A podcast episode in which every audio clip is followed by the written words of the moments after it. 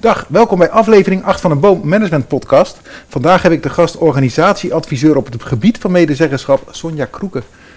Sonja, welkom. Dankjewel. Waarom ben jij zo gepassioneerd over medezeggenschap? Dat is een hele mooie vraag. Ik ben er eigenlijk een beetje ingerold uh, vanuit uh, de studie uh, naar de medezeggenschap. Um, en vanaf het eerste moment dacht ik, ja, dit is het. De dynamiek die speelt tussen uh, ja, directie, OR, uh, de binding met de achterban.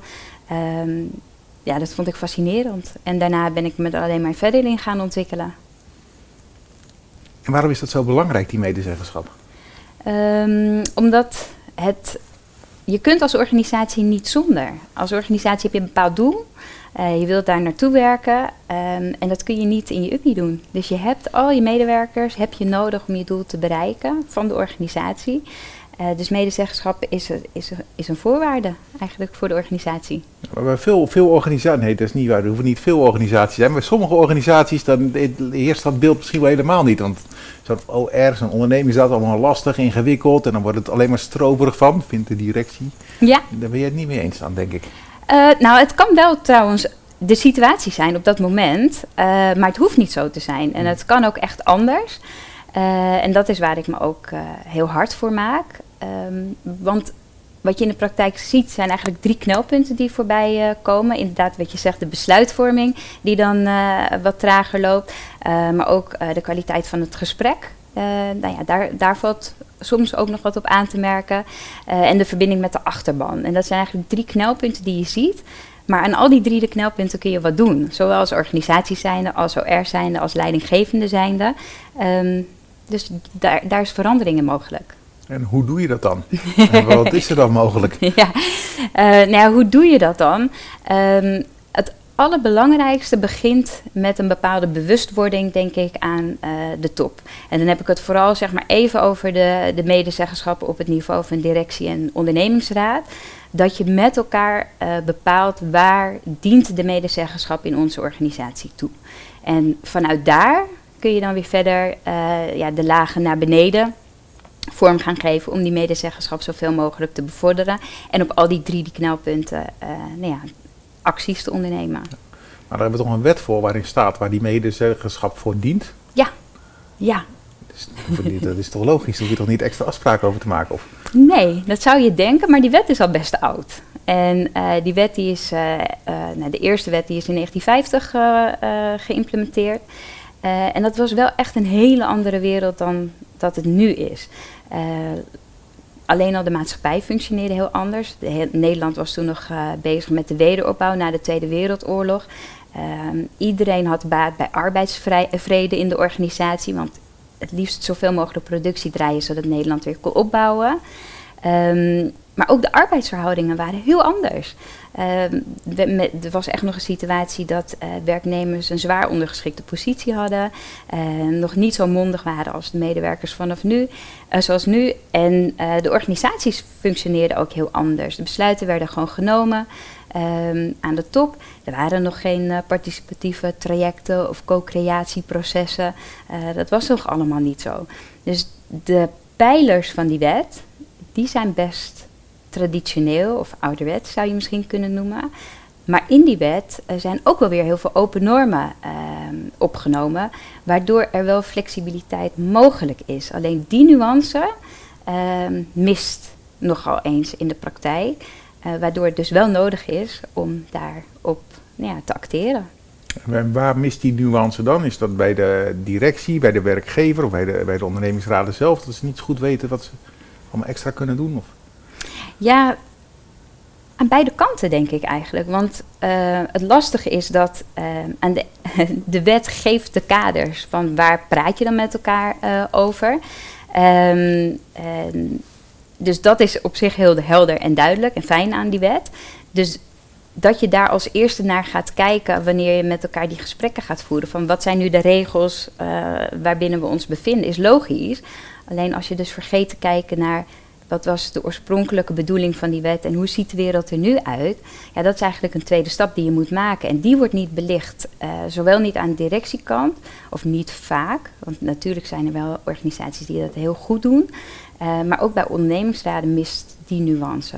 Dat is, en het is ook logisch omdat het gevolg is van de wet die de basis is. Ja. Ja. Maar ook doordat die wet er is, wordt eh, een ondernemingsraad vaak gezien als een formaliteit. Ja, en dat is ook maar net hoe je dan vasthoudt aan die wet. Eh, en als je ziet ehm, dat, of als je naar die wet kijkt als een soort, ja, laten we het noemen, de spelregels die je met elkaar hebt. Ehm, maar dat ze ook niet, niet zo in beton gegoten zijn, omdat die spelregels wel gebaseerd zijn op een spel van jaren geleden. maakt dat je, eh, als je daar wat genuanceerder en flexibeler mee omgaat, dat het geen formaliteit meer hoeft te zijn. Dat je echt kunt eh, toewerken naar een bepaalde ja, waardecreatie eigenlijk voor je organisatie. Waarde, dus je moet samen meer waarde gaan creëren met een OR en een directie samen. Dus samen, zeker. Toch lijkt het vaak of die juist tegengestelde belangen dienen. Het OR in het, voor de medewerker en de directie vooral voor zichzelf en voor de winst. dat is heel kort door de bocht. Ehm, nou, dat zou sowieso, eh, als je naar de medezeggenschap kijkt en waar het voor bedoeld is. Het is ingeregeld eh, in het belang van het goed functioneren van de organisatie. Dus als een directie er zo in zit, eh, helpt dat ook de organisatie niet. En als een OR zo erin zit, ook niet. En het begint, ehm, als je het hebt over waardecreatie binnen die medezeggenschap, ook met uh, bewustwording, maar ook het, het, nemen van een bepaalde gedeelde verantwoordelijkheid. Dus wat uh, maakt dat onze medezeggenschap in deze organisatie nu van waarde is? En hoe kunnen we dat dan inregelen? Um, en die stap moet je volgens mij ook niet apart van elkaar nemen. Dan moet je als directie NOR samen mee aan de slag gaan. En misschien ook nog wel breder trekken. Uh, het liefst ook met zoveel mensen, mogelijk mensen uit de organisatie. Um, want anders komt de OR weer alleen op een eilandje te zitten. En dat is ook niet de bedoeling. Dan zeg je dus eigenlijk dat medezeggenschap, dat is meer dan de ondernemingsraad. Het liefste wel. Ja, ja. Dan spreek je over medewerkersparticipatie. Ja. Ja, ja, want kijk, uiteindelijk, die, de wet gaat ervan uit dat de OR een uh, vertegenwoordiging is van die medewerkers. Um, en in de tijdsgeest van toen um, had je ook nog niet zoveel medewerkersparticipatie, of misschien wel geen. Nu is dat anders. En dat maakt ook dat zeg maar, de rol als vertegenwoordiger van die achterban een andere is. Uh, het is natuurlijk wel handig dat er één orgaan is waar je als directie zeg maar, mee praat. Maar daarmee moet je niet uh, de rest niet doen. Die hoort er ook bij. En wat is de rest? De rest, de rest van de organisatie, dus de medewerkers. Ja. En wat kan je dan als organisatie meer doen om meer participatie te bewerkstelligen?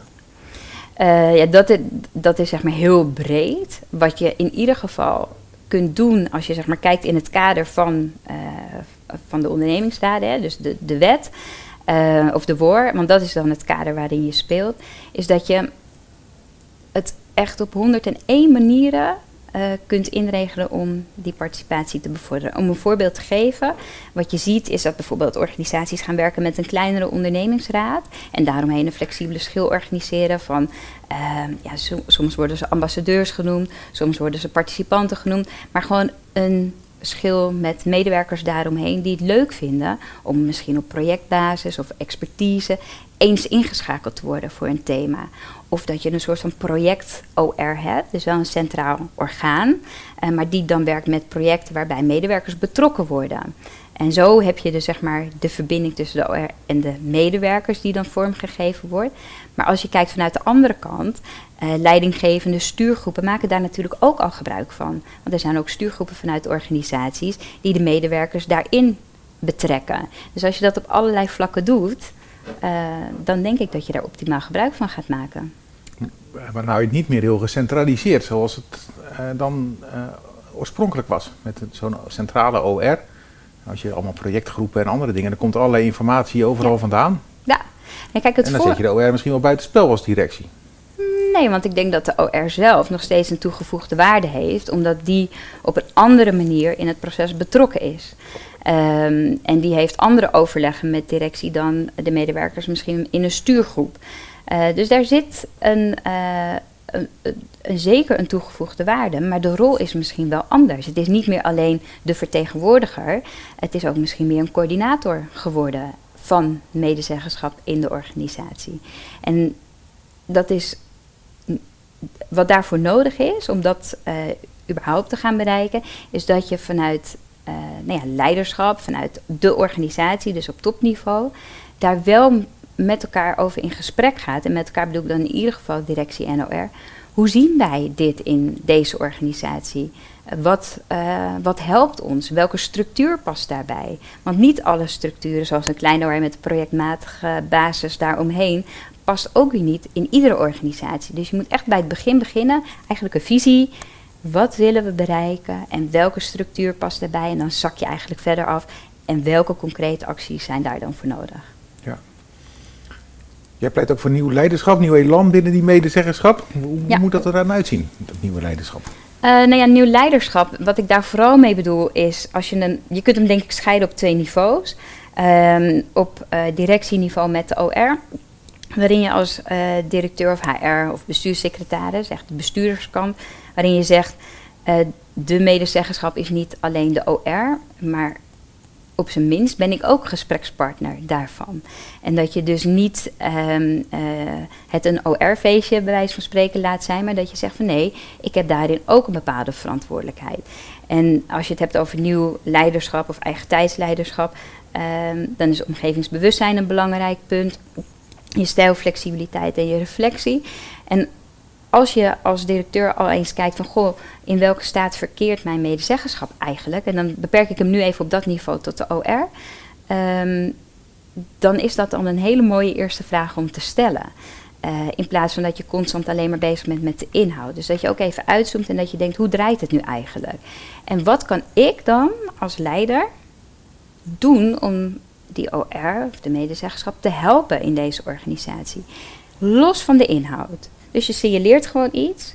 Um, ik vergelijk de medezeggenschap vaak met een gesprekstafel. Iedereen die zit daar op een, op een eigen stoel met een eigen rol en een eigen belang, of een eigen focus uh, of een aandachtspunt. Um, en da daar komen we ook niet aan. Dat respecteren we en accepteren we. Uh, maar hoe je met elkaar samenwerkt, uh, ja, dat, dat is met elkaar te bepalen. En daar begint het. En op het moment dat je als ehm, eh, bestuurder dat voelt, um, wordt het ook wat minder gek om daarmee aan de slag te gaan. Want je bent samen verantwoordelijk hoe dat verloopt. Dus als je dan zeg maar het voorbeeld wat jij net zei, de besluitvorming loopt traag, dat kun je signaleren. En dan kun je denken, ja, de OR moet dat oplossen. Maar misschien hebben ze daar gewoon hulp bij nodig. En misschien kun jij daar een rol in spelen. En ik denk zelfs dat je daar een rol in moet spelen. Je moet als leider binnen directie, leiding binnen je organisatie, je ondernemingsraad helpen beter te functioneren. Ja, te functioneren. Maar dan klinkt het alsof het zeg maar alleen een probleem is van de OR. Maar die besluitvorming dat die traag loopt, kan natuurlijk meerdere oorzaken hebben. En het is in 9 van de 10 gevallen niet zo dat uh, de OR dat expres doet of dat leuk vindt.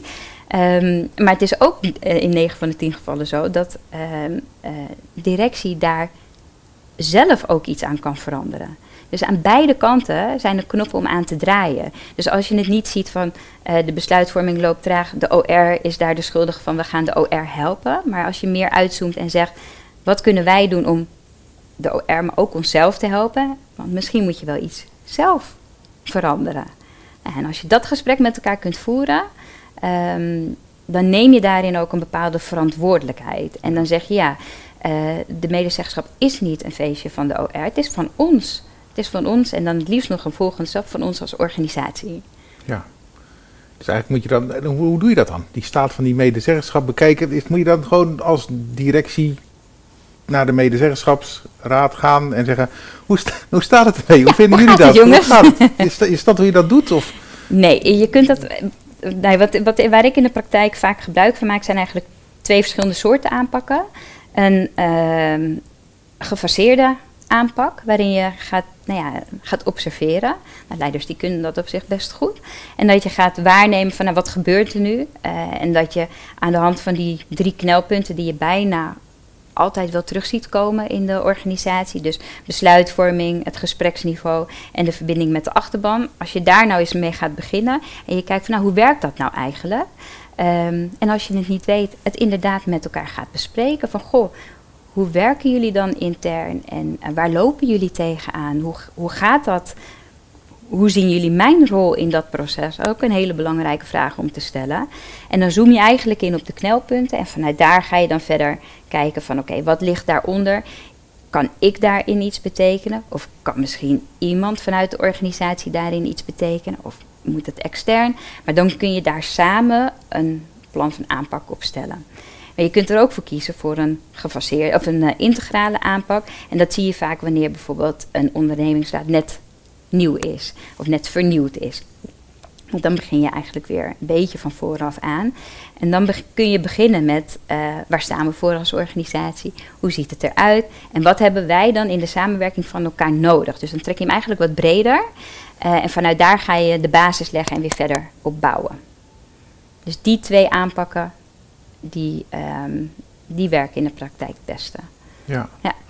Je hebt net heel veel gehad over, over leiderschap vanuit de leider. Ja, Is er dan ook, maar als ik denk aan leiderschap, denk ik ook van een OR die je meer leiderschap kan pakken of een proactieve rol kan innemen binnen vernieuwing in, in de samenwerking? Of, of, moet het alleen bij de leider vandaan komen? Want dat, dat is wel heel ouderwets denken, denk ik dan. Dat klopt. Nee, dat klopt helemaal. Uh, maar daarom ben ik ook een voorstander van uh, die gezamenlijke trajecten. Dus waarin je niet alleen zeg maar, bij de leider zegt van nou, weet je, ga, ga er eerst mee aan de slag. Maar doe het vooral samen. En dat is ook bij de OR zo. Als je ergens tegenaan loopt, zoek, het, zoek de dialoog op. Ga met elkaar in gesprek en maak het iets van jullie samen. Want anders blijf je die disbalans een beetje houden. Um, maar voor de ondernemingsraad geldt ook dat um, vaak in hun eigen werk, in hun, in, zeg maar, hun reguliere functie, het helemaal niet zo gebruikelijk is dat ze met dezelfde materie te maken hebben die op de OR-tafel terechtkomt. Of met besluitvormingsprocessen of met wat meer strategisch denken. En als je daarin zit en je gaat uit van de basis van de WOR. Um, en je hebt daarin niet een bredere scope, of je krijgt die niet aangereikt, of je wordt daarin niet geprikkeld.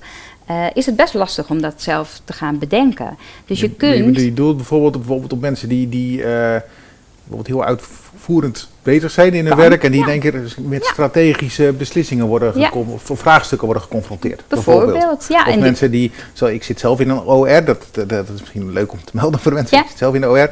Ik vind cijfers moeilijk, ingewikkeld met, met, met getallen, met, met de, de jaarcijfers en de verwachtingscijfers en weet ik wat voor cijfers er allemaal zijn, dat vind, dat vind ik lastig. Dus dan ga ik zelf vragen van hoe kan, kan ik daar uitleg over krijgen, maar dat, dat zijn dat soort voorbeelden bedoel je, toch? Precies, precies. En uh, dat geldt dus ook voor leiderschap. Dus als jij als OR je, je baseert op de, op, de, op de op die traditionele pijlers, waarvan je misschien niet weet dat er nuance mogelijk is of dat het ook echt anders ingeregeld kan en mag worden, uh, dan is het ook niet zo gek als je dan daar aan vast blijft houden. Dus dan is um, een prikkeling van buitenaf misschien nodig om je daarin mee te bewegen.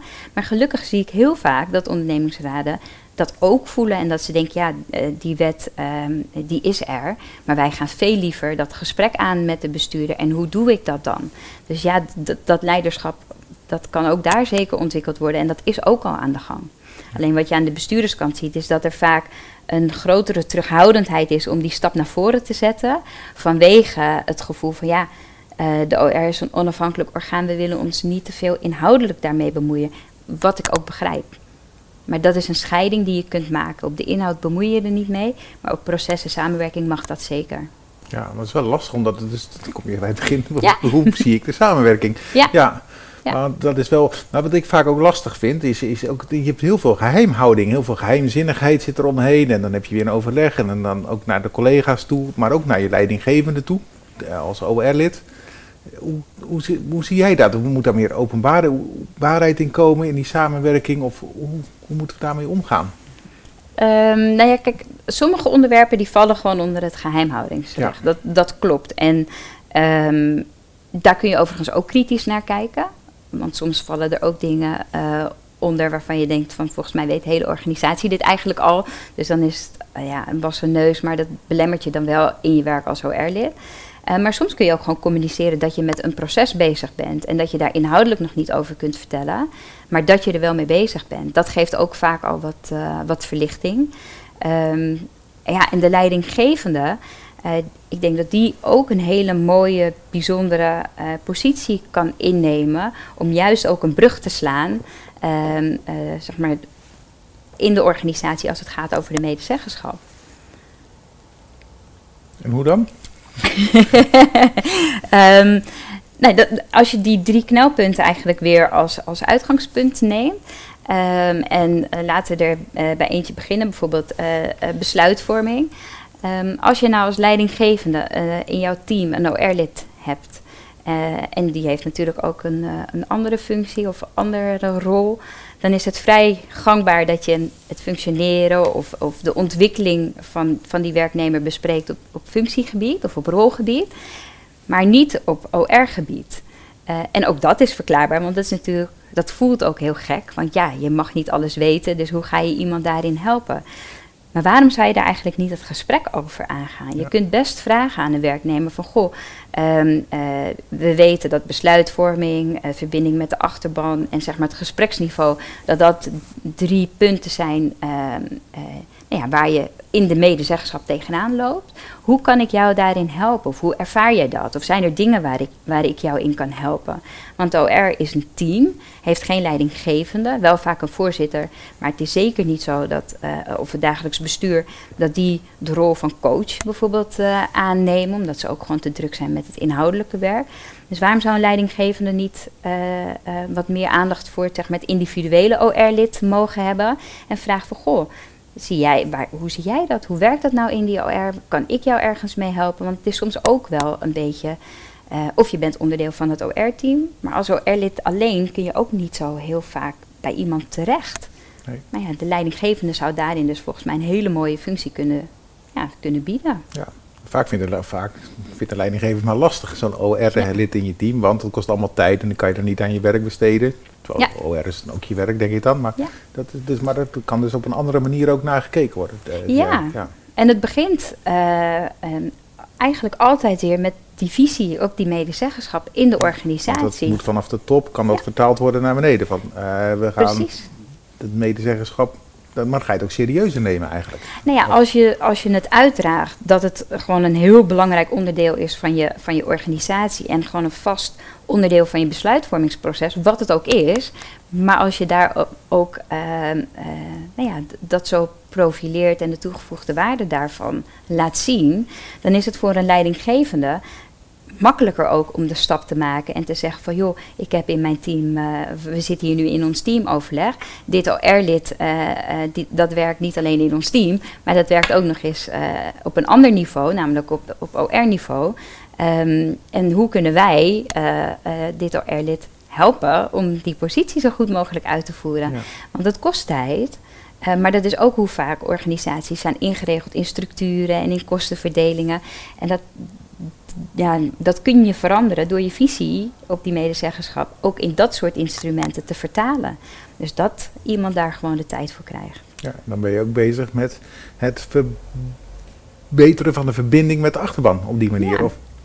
En het mes snijdt in dat geval aan twee kanten, want je helpt de OR zelf bijvoorbeeld te professionaliseren. Daarmee help je ook de besluitvormingsprocessen te versnellen, het gesprek op een hoger niveau te krijgen.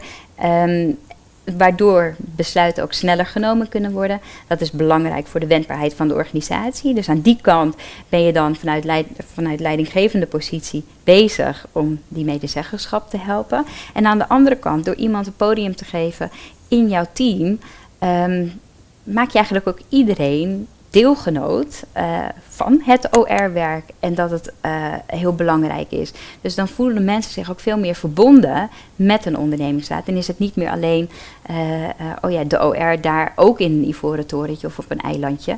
Maar dat is gewoon Piet die, die voor ons ook aan het werk is, maar dan op een ander niveau.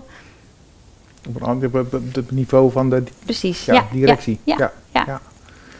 En op het gespreksniveau, is dit ook het gespreksniveau verbeteren dan? Dat is ook een knelpunt, gespreksniveau? Of is dat het niveau van de kwaliteit van het voeren van een gesprek überhaupt? Hoe moet ik ja. dat zien uh, binnen die? Dat is wat ik ermee bedoel. Dat, ja. dat um, wa wat je ziet in de, in de praktijk is dat um, een OR nog niet altijd even makkelijk de stap kan maken naar het voeren van gesprekken op strategisch niveau. En dat is ook hartstikke logisch. Um, het is wel iets wat gewenst is. Dat hoor je dan weer vaak aan de bestuurderskant. Eigenlijk hebben we meer uh, behoefte aan een sparringpartner. Iemand die ons ook een beetje uitdaagt uh, in strategische onderwerpen en kritische vragen stelt. Maar dat is nou precies een rol die niet in die wet op de ondernemingsraden staat. En um, als je dat dus wilt, en dat maakt onderdeel uit van je visie, en de OR die wil dat ook, en het is iets wat in die vorm waarde toevoegt aan je organisatie, betekent dat dat, uh, ja, dat je dus die OR daarin moet helpen uh, en tools moet aanreiken of vaardigheden uh, moet gaan aanbieden om te leren om die stap te kunnen maken. En dat kun je natuurlijk door scholingsinstituten extern in te schakelen, maar je kunt het ook al in het gesprek zelf als directie zijnde met de OR, dat kun je, daar kun je al in helpen. Uh, door het wat begrijpelijker te maken of door wat meer toelichting te geven. Um, zelf werk ik ook heel vaak met een soort uh, onboardingsprogramma voor de medezeggenschap. Waarbij niet de eerste stap is hoe zien die juridische kaders van de wetten uit. Maar waarbij je eigenlijk eerst stilstaat bij hoe werkt een organisatie? Hoe zit dat bedrijfskundig? Uh, hoe zit het uh, uh, financieel? Wat zijn de rollen van HR? Hoe lopen lijnen? Um, wat zijn de interne, externe stakeholders? Gewoon even helpen de organisatie te verkennen op dat niveau. Want ja. dat, die stap wordt vaak overgeslagen. Ehm, maar is wel heel belangrijk. Ja, even de kale schetsen waarbinnen er gewerkt moet worden, is dat dan eigenlijk? Ja, ja. ja, ja. naast de juridische kaders, of eigenlijk het liefst nog voor die juridische kaders. Ja. Ja, precies. We denken net aan een gespreksvoering. En kritische vragen stellen. Soms als je kritische vragen stelt, dan zie je bijna de ergernis eraf spatten bij de directie. Dan heb je die OR weer met zijn kritische vragen. En dan zei jij zegt eigenlijk moet juist bevorderd worden. Uh, ja, maar de kritische vragen, soms zie je ook de ergernis ervan afspatten, omdat het vooral vragen zijn op detailniveau. Ja.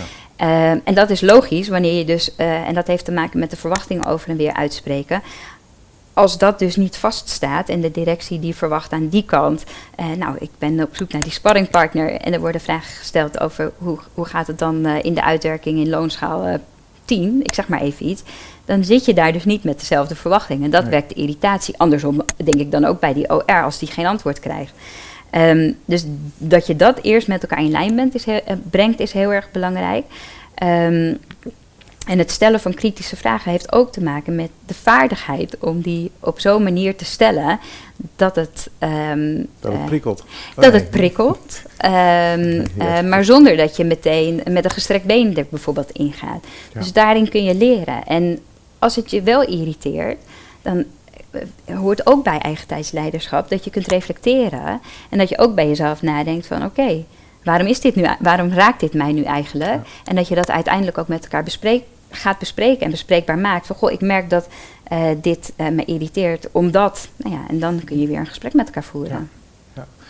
Dus, ook, dus eigenlijk is ook van tevoren voor elk overleg goede afspraken maakt waar dit overleg dan over gaat. Want uh, een strategische verandering heeft vaak wel uiteindelijk uitwerking in loonschaal 10, vakje B of zo. Ik weet niet hoe je dat moet noemen, maar in ieder geval. Dus dat moet op een gegeven moment wel aan bod komen. Of, Zeker, um, maar de vraag is of de OR in dat stukje echt de toegevoegde waarde ja. levert. Of dat het veel meer gaat over, uh, ja, dan kom ik toch weer terug op die visie. Um, waar ben je, welk doel dien je als OR binnen deze organisatie? En dan nogmaals, los van die inhoud, hè, want het is niet uh, nieuw leiderschap of eigen tijdsleiderschap betekent niet uh, ja-knikkers om je heen organiseren. Uh, maar wel kijken naar waar kun je nu, wat is nu echt heel specifiek die toegevoegde waarde van die OR? Want voor iedere organisatie is dat ook weer anders, omdat iedere organisatie anders is. Maar als je bijvoorbeeld kijkt naar um, organisaties met zelforganiserende of zelfsturende teams, waar verantwoordelijkheden al zo laag in de organisatie liggen, dat verandert iets in de rol van de OR. Dus ook in de toegevoegde waarde van de ondernemingsraad. Um, internationale organisaties die met um, buitenlandse moeders te maken hebben. Uh, die besluiten nemen die meteen invloed hebben op de, op de Nederlandse uh, organisatie. Juridisch zit daar een heel verhaal achter, maar in de praktijk werkt het anders. En dat maakt ook de rol van de OR in zo'n organisatie weer anders. Dus eerst zoeken van wat is nu echt de toegevoegde waarde van die OR of van de medezeggenschap in onze organisatie, is echt een heel, heel belangrijk punt. En meestal is dan zeg maar die uitvoering is, is nodig om te weten. Hè? Het is heel belangrijk. Ehm, maar zit niet de echte toegevoegde waarde, of de grootste toegevoegde waarde, laat ik het zo zeggen. Ja, precies, maar dat is ook per organisatie weer verschillend waar die, waar die zit, waar je impact kunt maken als OR. En, maar dat leiderschap, hè, want het begin een heel verhaal van over uh, dat, uh, leiders moesten de, de, in verbinding komen, maar dan moet je heel kwetsbaar opstellen als, als leider binnen een organisatie. Ja. Om in gesprek te gaan met die OR. Ja. Om te zeggen van ik wil eigenlijk dat jij als OR dat, dat, je, dat je nog meer toegevoegde waarde voor mij gaat leveren. Ja, en ik vind het grappig hoe je dat formuleert. Want ik, zou dat, ik zie dat dus niet zoals jij dat uh, formuleert. Van uh, jij moet meer toegevoegde waarde leveren. Nee, we, we zoomen eerst eens even helemaal uit. Ja. En we gaan bedenken ehm, met elkaar. Wat, wat kunnen we nu, hoe kunnen we hier nu het meeste uithalen? En dan kan het best zijn ehm, dat er wat aan directiekant misschien veranderd moet worden. Bijvoorbeeld in besluitvormingsprocedures. Want soms gebeurt het ook dat de OR pas op het laatste moment bijvoorbeeld betrokken wordt in een, uh, in een besluitvormingsproces. Dan zet je de OR ook in een rol uh, waarin die eigenlijk alleen nog maar kan toetsen. In plaats van dat hij daarin proactief kan meedenken. Ja. Dus aan allebei de kanten kan het zijn dat er iets veranderd moet worden. Um, om die toegevoegde waarde te vergroten. En dat je je kwetsbaar moet opstellen, ja, dat, dat klopt wel. Want je gaat, je doet een stap naar voren. Want je zegt, ja, weet je, het is eigenlijk niet uh, alleen uh, jouw verantwoordelijkheid. Het is ook mijn verantwoordelijkheid. En daarbij accepteren we tegelijkertijd dat we um, ook elkaars gesprekspartners zijn met eigen belangen en eigen rollen. Maar we accepteren ook dat we elkaar ergens kunnen helpen, want we dienen een gezamenlijk doel. Ja, dat, dat wilde ik eigenlijk naartoe. het, dat moet niet vergeten, want ieder, ieder, zowel de directie als een ondernemingsraad, die zitten allebei in het belang van de onderneming. Absoluut, ja. absoluut. En iedereen heeft dat, ieder, ieder, nee, en ook HR of bestuurssecretaris hebben allemaal hun eigen rol. Maar uiteindelijk is het grotere doel het, uh, het functioneren van die organisatie. En daarin zit je dus ook niet meer met macht en tegenmacht, zoals dat uh, in 1950 veel meer het geval was. En dat zie je dus ook dan terug in, in, in zeg maar, die juridische kaders. Heel veel um, is geschreven om de rechten van de OR te borgen, maar die heb je nu, ik zeg niet niet nodig, want uiteindelijk is het belangrijk om een vangnet te hebben. Maar je hebt ook heel veel andere dingen nodig. En eigenlijk nog wel meer die toegevoegde waarde ontdekken en vormgeven met elkaar. Ja, ja en dat, dat, ja, dat vergt ook dat je inderdaad een stap naar voren doet. Durft te doen. Ja. Durft te doen. Ook durft verder te gaan dan wat er in de, in de woord staat. Zeker, zeker. En nou, moet die, nou, verder... wordt nog wel van deze tijd dan? Moet die niet aangepast gaan worden? Of? Ja, dat zou wel heel fijn zijn. dat zou heel fijn zijn. Want aan de ene kant... Um, er zijn gewoon nu zoveel uh, situaties waar die wet helemaal geen rekening mee heeft kunnen houden. Als je, nou ja, als je kijkt naar de internationale concerns, um, uh, weet je, dat is iets waar de, waar de WOR geen rekening mee hield. Maar wat nu wel in de praktijk. Nou ja, er zijn gewoon veel internationale organisaties, ook in met de Nederlandse BV uh, hier. Ja, hoe ga je daar dan mee om? Maar ook, wat ik al eerder zei, die, die co-creatieprocessen. Ja, zo werkten organisaties toen nog helemaal niet. En als je dan kijkt naar uh, hoe de wet is opgebouwd, um, uit een soort van ja, bescherming van die OR om, om, die, om, om zeg maar die, die positie uit te kunnen oefenen, is nu een andere. De behoefte is anders. Um, want medewerkers die kunnen ook zelf al veel dingen aankaarten. Veel... Omdat de uh, verhoudingen heel anders liggen dan toen in 1950. ja. je, het is nu meer, je bedoelt, ik weet niet of je dat bedoelt, bedoel je dat, dat je als medewerker nu makkelijker al zelf gewoon bij een directie naar binnen kan lopen in ja. sommige gevallen. Ja, en ja. de lijnen zijn daar uh, uh, ook vaak uh, in georganiseerd. Hè. Dus je gaat eerst naar je leidinggevende, je hebt nog HR, als er echt iets aan de hand is heb je misschien nog een vertrouwenspersoon. Je hebt een heel palet zeg maar, aan mogelijkheden om als individu al zeg maar, een, een, een weg te vinden in de organisatie. Um, dus het, het, echte uh, ja, vertegenwoordigen van die werknemersbelang is, nog, is er nog steeds, maar het is wel anders. Um, als je bijvoorbeeld kijkt naar de nieuwe generatie, die wil vooral ook bijdragen aan de organisatie, bijdragen aan de maatschappij. Ja, dat zijn thema's die helemaal niet voorkomen in, in, de, in de wet op de ondernemingsraden. Maar wel waar je dus als OR ook een toegevoegde waarde in kunt leveren. Ja, en hoe doe je dat dan? En dat Door samen in gesprek te gaan met de directie. Precies, precies. Daar komt het eigenlijk elke keer op neer. En het liefst even los van die wettelijke kaders kijken, ehm, nou ja, echt uitzoomen. Wat doet dit voor onze organisatie? En hoe kunnen we daar dan zoveel mogelijk profijt van hebben? Ja. Als organisatie. Als organisatie. Ja, ja. Dat voor iedereen, Ja. voor iedereen een goed, goede, goede samenwerking wordt. Ja. Ja. Waarom blijft het nou zo leuk, dat ondernemings, eh, dat, dat participatie, die, die medezeggenschap? Waarom ik het, eh, Ja. wa- waarom ik het zeg maar vanuit mijn werk leuk Ja? vind? Ehm, ik denk vooral omdat het... ehm, die basis die staat er. En daar kun je gewoon niet omheen. Want die is er. Die woord bedoel ik dan. Ehm, Ja, dat moet Maar- ook zo, vooral zo blijven ook, hè, die basis. Die, die van, nou ja, de, de basis mag wel iets, an- iets anders. Maar ja, dat, maar dat de basis van medezeggenschap er is, dat, dat moet zo blijven. Ja. Uiteraard, Ja. uiteraard. Ehm, maar wat het zo leuk maakt is zoeken naar ehm, nou ja, creatieve mogelijkheden binnen dat kader. Want die zijn er. Eh, alleen je moet een beetje creatief zijn en ook buiten de kaders durven te denken. eh, om het zo goed mogelijk vorm te gaan geven. Dus ik denk dat ik dat vooral het leukste vind. Dat een heleboel, ondanks het, het juridische stuk, en ik ben van huis uit jurist, dus ik hou ook van het juridische stuk. Maar dat je ook echt creativiteit kunt gebruiken om het passend te maken op iedere organisatie. Ehm, wetende dat er ook heel veel beperkingen in zitten, maar er is ook nog steeds heel veel mogelijk en er kan nog steeds heel veel anders. En dat maakt het heel uitdagend. Plus dat je altijd met elkaar, ehm, je bent met mensen aan het werk. En je bent aan een gezamenlijk doel aan het werken. En dat, ja, dat is gewoon het mooiste wat er is. Ja. Ja. Hm. En het belangrijkste is dat gezamenlijk, hè, dat je doet het samen. En het is niet vanuit de ouderwetse gedachte dat het twee visies tegen elkaar aan het kletsen zijn. Ja, en wat je ziet eh, is dat ehm, er die terughoudendheid, nee, dat die scheiding die je noemt, die was er vroeger vooral. Ehm, maar die is nog niet helemaal weg. Want je merkt gewoon bij eh, de bestuurderskant dat er ook nog een bepaalde ja, terughoudendheid is om daarmee, om met de ontwikkeling van de medezeggenschap aan de slag te gaan. Ehm, en, Kost eh, ook geld, hè? Dat is allemaal niet, eh niet ja, iedereen weer op cursus. Nou ja, dat is maar net hoe je die ontwikkeling insteekt. Want als jij vanuit eh, directie denkt, oké, ehm, die medezeggenschap is gewoon onderdeel van mijn bedrijfsvoering. Dus, en ehm, daar wil ik ook in vernieuwen. Net als dat ik met mijn medewerkers doe. Ik doe misschien wel hele eh, hippe HR-dingen.